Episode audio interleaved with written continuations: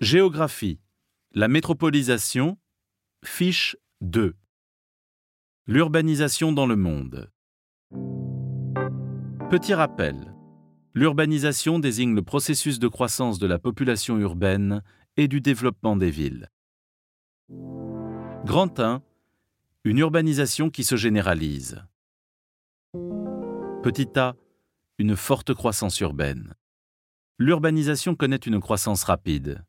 En 1950, le taux d'urbanisation mondial était de 30%. Il était de 50% en 2007 et de 55% en 2016. En moyenne, le taux de croissance de la population urbaine est de 2% par an depuis 2010. Deux facteurs principaux expliquent la croissance de la population urbaine. Premier facteur, l'exode rural, c'est-à-dire l'installation des ruraux dans les villes. Second facteur, l'accroissement naturel de la population des villes. Petit b, la transition urbaine. La croissance du nombre de citadins indique le passage d'une société rurale à une société urbaine. C'est ce qu'on appelle la transition urbaine. Aujourd'hui, la transition urbaine mondiale est inachevée. Selon l'ONU, le nombre de ruraux devrait commencer à baisser à partir de 2030. Certains pays ont achevé leur transition urbaine, tandis que d'autres sont en cours. Grand 2. Une urbanisation inégale. Petit a, d'importants contrastes. Les taux d'urbanisation sont très contrastés dans le monde. En Europe, sur le continent américain, au Moyen-Orient et en Océanie, la majorité de la population vit en ville. Dans la plupart de ces territoires, le taux d'urbanisation est supérieur à 75% et il ne progresse quasiment plus. L'Afrique et la plus grande partie de l'Asie ont encore une population majoritairement rurale.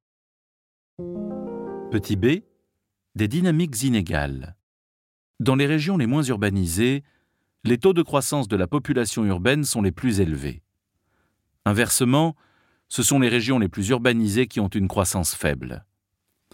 Ainsi, dans les pays en développement, le taux de croissance atteint 2,5% par an. Dans les pays les moins avancés, ce taux est de 4%. Il est d'un demi-pour dans les pays développés. Ces inégalités s'expliquent par le fait que les pays en développement d'Afrique et d'Asie cumulent une forte croissance démographique et un fort exode rural, car leur transition urbaine est en cours. Grand 3. Une métropolisation croissante. Petit a, de la ville à la métropole. Les villes ont un rôle primordial dans le fonctionnement des territoires. Elles concentrent les populations et les activités. Elles sont également des carrefours de communication, c'est-à-dire qu'elles se situent à la rencontre des grands axes de transport et mettent les territoires en relation.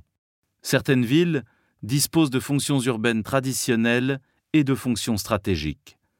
En accueillant par exemple les sièges des grandes entreprises, des laboratoires de recherche, des institutions nationales ou internationales, ou encore des centres culturels. Ces villes exercent alors un rayonnement particulier, on les appelle des métropoles. La métropole peut avoir un rayonnement local, régional, national et international. Plus le rayonnement est grand, plus elle dispose de fonctions stratégiques rares. Les métropoles avec le rayonnement le plus important sont des villes mondiales. Le Global Power City Index classe l'intégration des métropoles à la mondialisation à partir de nombreux indicateurs issus de domaines variés comme l'économie, l'interaction culturelle ou encore la vivabilité. En 2017, les cinq premières métropoles du classement étaient Londres, New York, Tokyo, Paris et Singapour. Petit b, le renforcement des métropoles. Les métropoles attirent et concentrent les activités et les populations.